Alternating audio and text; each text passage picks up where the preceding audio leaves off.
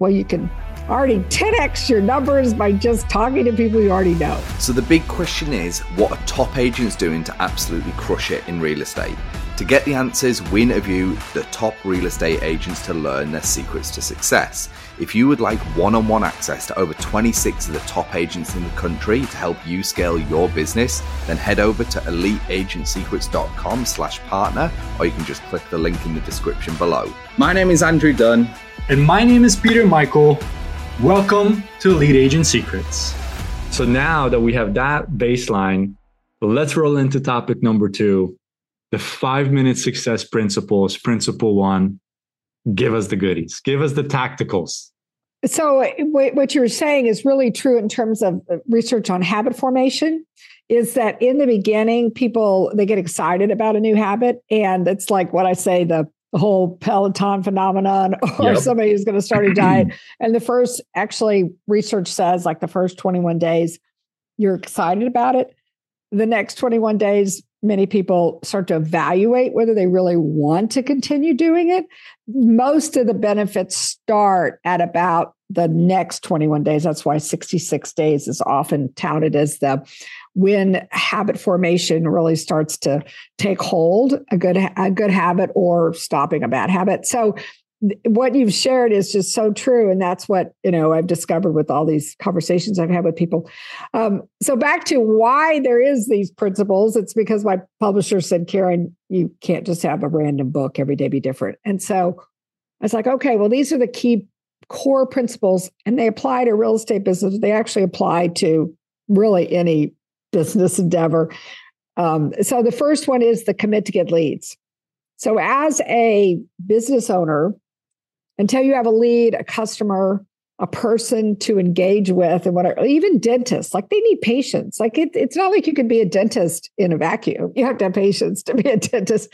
Um, and so the idea of business development, lead generation, prospecting is so core because that is what you need before you actually become a you it's like you're not really a real estate agent if you're not a practicing real estate agent with customers.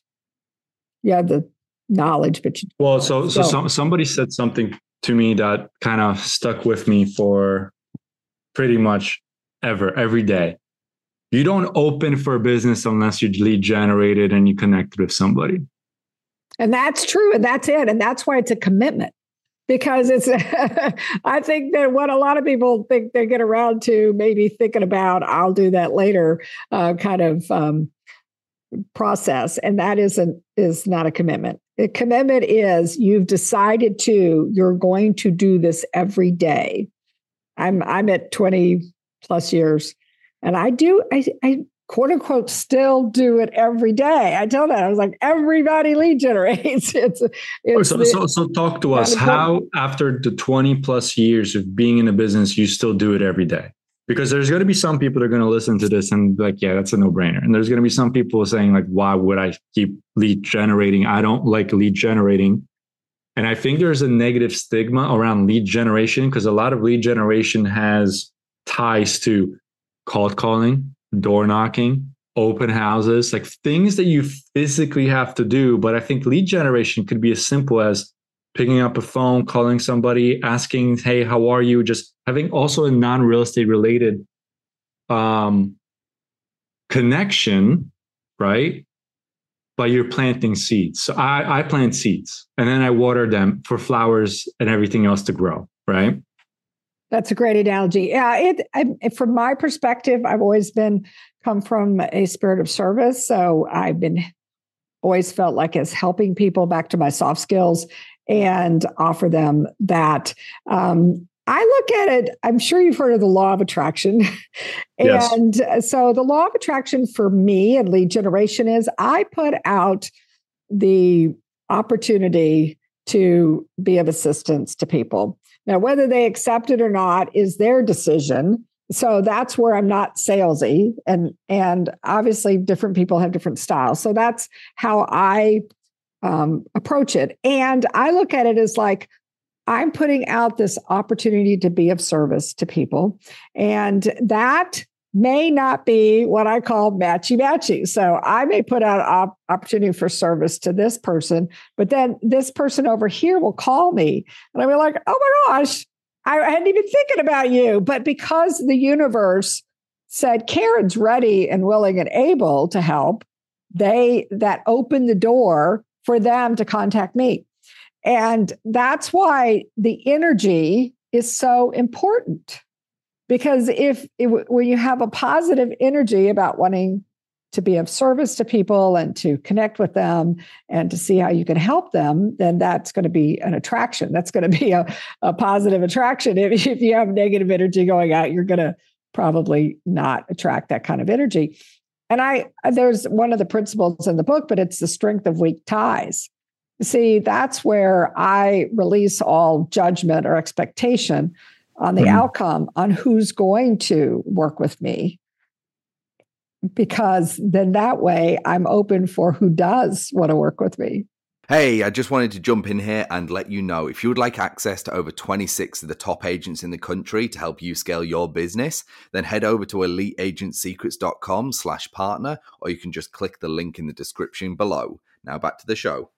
I think that's very, very key because what you're talking about here, I mean, how many times have we taken a listing because we need to and we know this isn't the right person, or we've taken a buyer out because we need to close a deal because we need the commission? Meanwhile, we have a feel like gut feeling something is wrong about this, right?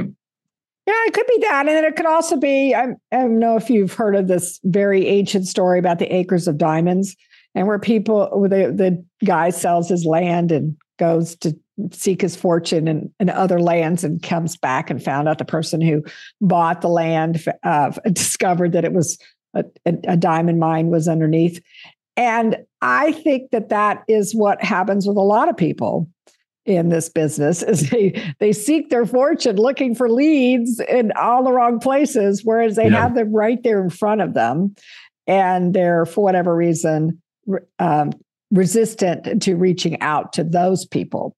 And because a fear of rejection, fear of you're going to bother them, all of those fears are all what is what we have an opportunity to work on ourselves.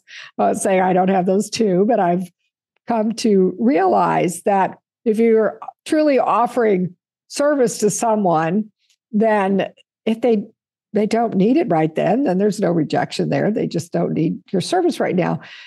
But you're planting the seeds, like you said. That's where it's important to keep that uh, forefront.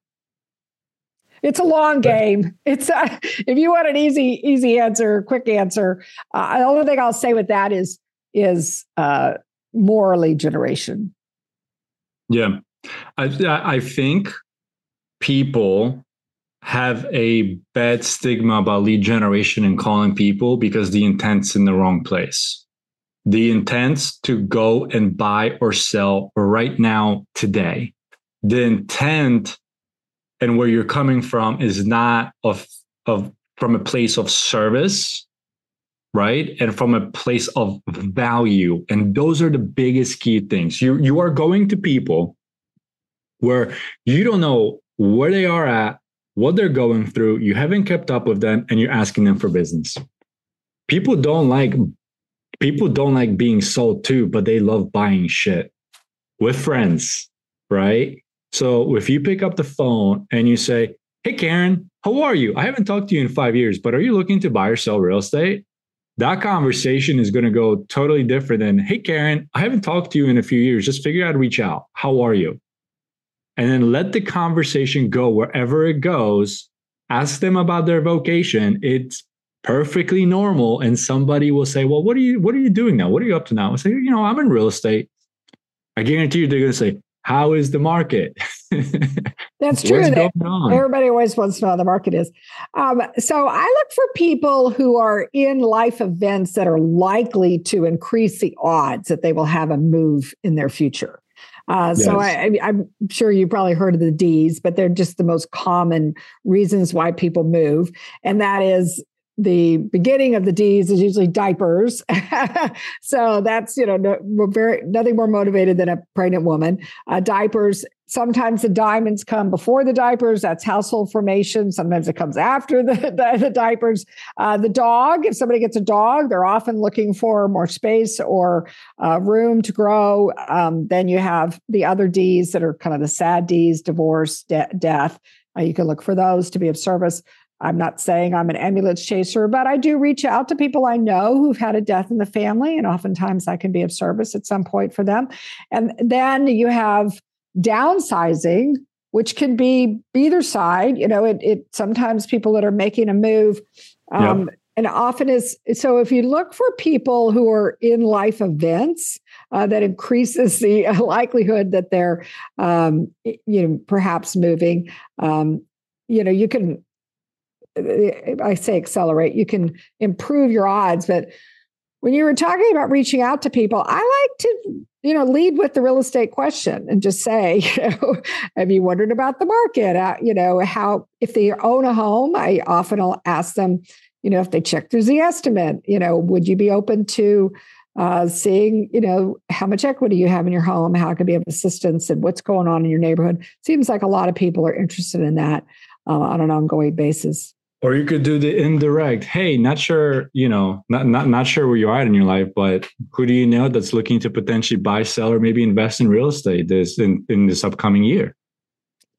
Yes, and you know, we've uh the, those are all good questions and ways to connect. The important thing is is to make the connection and to be consistent in it and the because 80% of the sales is made after the fifth to 12th call. That's the sales statistics most people stop way too soon.